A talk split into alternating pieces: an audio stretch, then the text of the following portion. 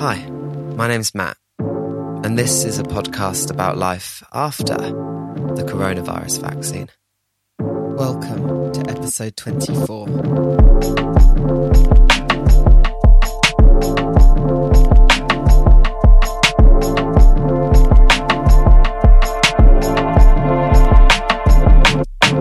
Another Monday, another Downing Street press conference. There is concern here about the risks.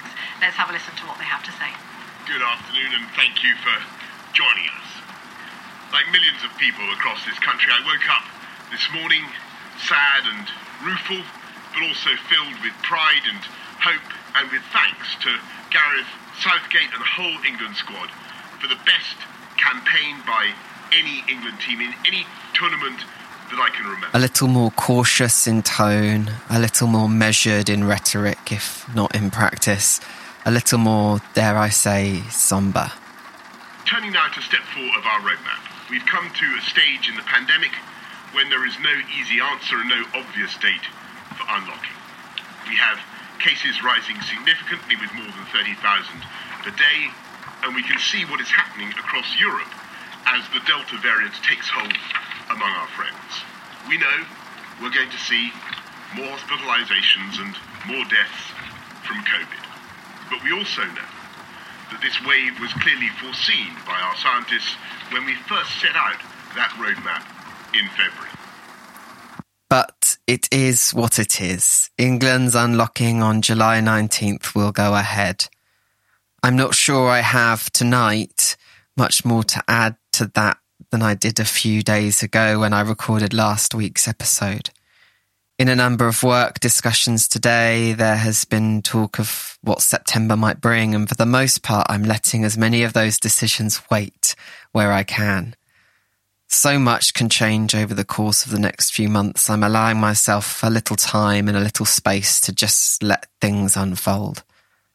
So instead, I'm sitting here at my laptop on Monday, typing away as if I were some kind of Carrie Bradshaw, not thinking so much about the press conference this evening and thinking more about the beautiful afternoon I've had. An afternoon visiting my friend Alice, her boyfriend Will, and their beautiful new baby boy Julian. Nothing soothes the soul like the warmth that comes from time with old friends. Even when the rain today caused the roads to flood so badly it felt nearly apocalyptic when driving home. It's a beautiful thing to see a friend thrive as a new mum with a totally adorable little newborn. Babies that age, it's all sleeping, pooping and feeding. It's entirely consuming, and I honestly don't know if I could ever have that in me. But to watch someone who does and has and is doing it so well, it makes you proud as a friend. It's also a little strange to remember that that, that used to be us. Our little legs held up in the air, bare bum for all to see, with a parent over us covered in our poop.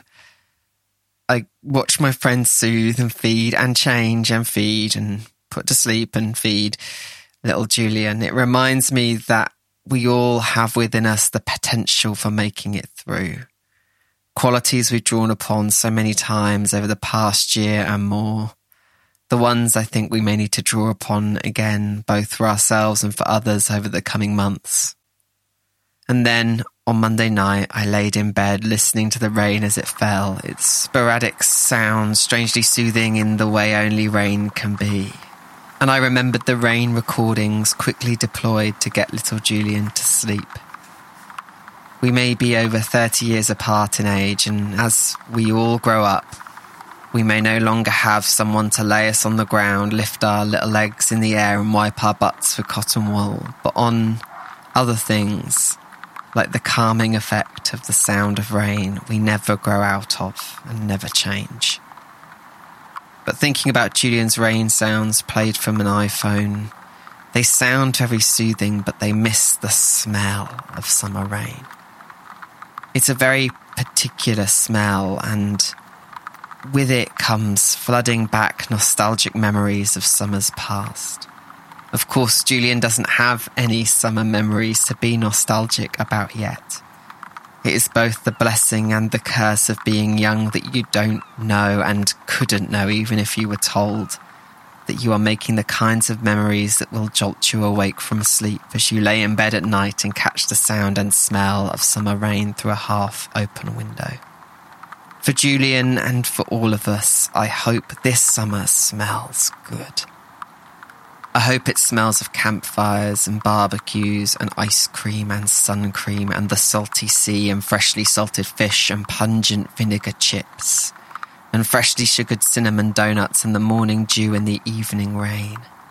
I hope this summer smells good in a way no Instagram story or Facebook post will ever capture.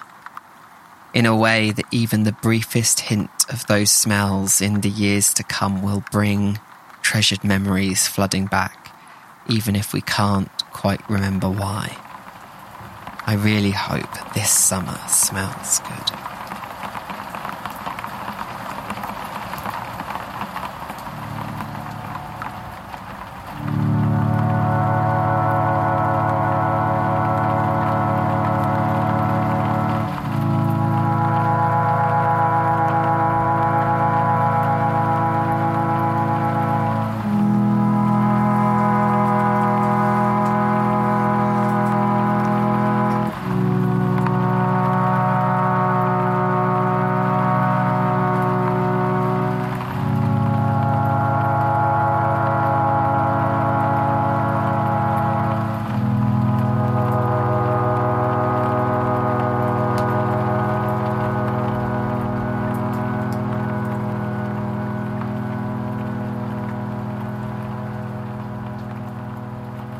So I've started listening to a new audiobook. It's called The two thousands Made Me Gay, and it's narrated by its author, Grace Perry. It is, at least in the opening few chapters I've enjoyed so far, a charming and entertaining tour of two thousands pop culture, and a reflection on how, despite its title, the decade didn't make its author gay, but it did shape the particular type of gay they became. In the opening chapters, through reality T V shows, Grey's Anatomy, Harry Potter, Mean Girls and more, Grace plots lines of connection between the way the culture of the two thousands presented queer characters and the effect it had on her growing up and coming out. In England this week, we've been having what feels like a national conversation about the England football team and the type of role models they have become. For many, they represent the qualities of solidarity, cultural diversity, and an image of masculinity far less toxic than the one we have celebrated in men for far too long. The way they have stood and knelt in solidarity with each other has been misunderstood by some and purposefully misrepresented by others. But to many, we recognise a team that share the values we share. Values that were undoubtedly shaped by the two thousands popular culture, making us, if not gay, then a little more accepting. It is perhaps one of life's great puzzles that the culture that those in the generation before us created for us, the one they raised us in, shaped people whose values they sometimes struggle to understand. Of course, it's not entirely generational and it's not so simply divided, but there are generational trends, and it makes me wonder, what are the parts of the culture we're creating today, the one that will raise Julian and my nieces and nephews and the children of their age? What are the trends that will translate into generational changes I will struggle to understand? Who are the role models, queer and otherwise, who they will look back on as flawed and imperfect and frustratingly deficient, but as the best they had, and the ones who shaped their understanding of themselves and the world around them.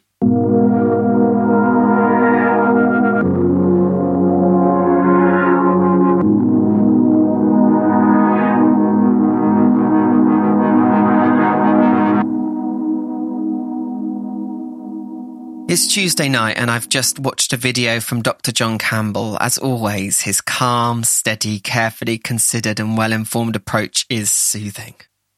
The way he passes on and links to the scientific research and papers he shares from is as reassuring as it is empowering. Today he walks through the SAGE paper outlining the advice given to the English government from its own scientific advisory group ahead of the final removal of restrictions on July nineteenth.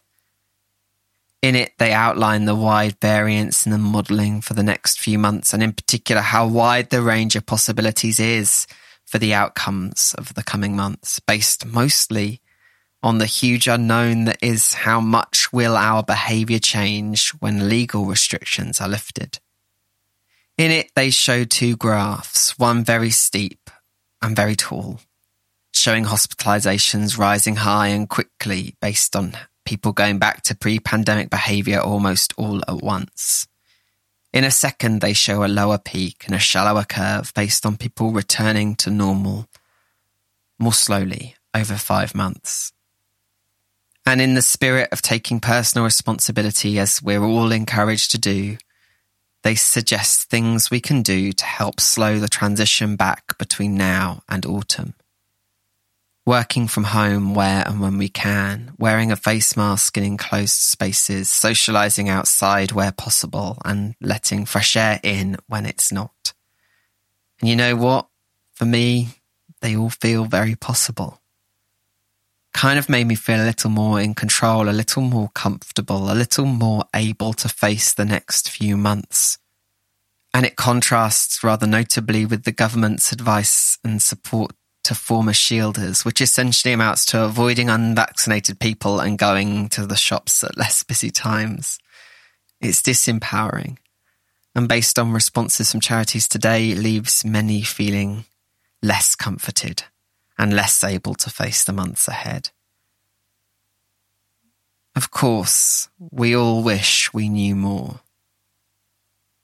We delayed this step of easing of restrictions by four weeks. Imagine if that time had been spent better, helping us to make more informed, more empowered decisions for ourselves and those around us. Imagine if they had been spent preparing businesses and public services and individuals with ways of working that may, in the end, be voluntary, but are at least well informed. What a difference that might have made.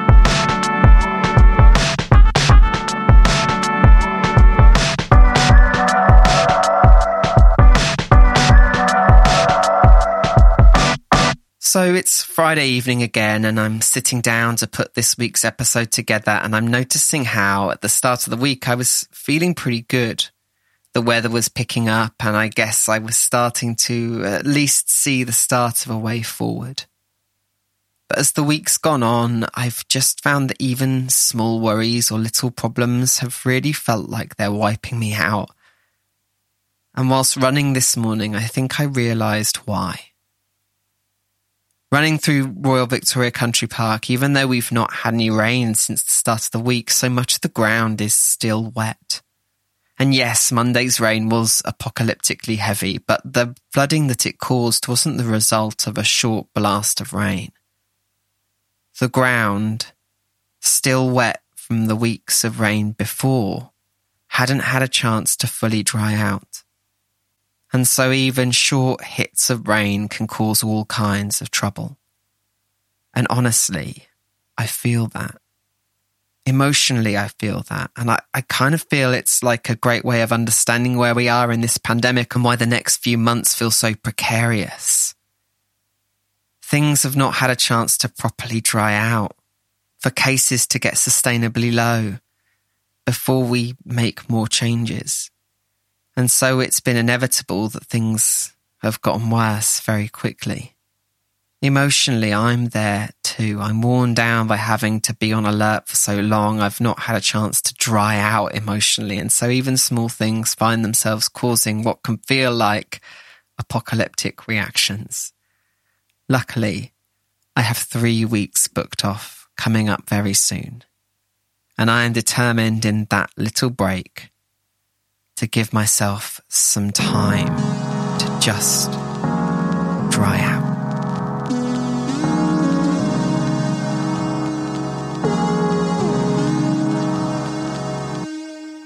Thank you so much for listening to today's episode. If you've enjoyed it, you can follow the podcast on Spotify, Apple Podcasts, or your podcast player of choice. You can find the podcast on social media at Life After Vax, V A X, on Twitter and Instagram. And if you'd like to reach out for a more meaningful connection, you can drop me an email. hi at life after vax dot com. Until next time.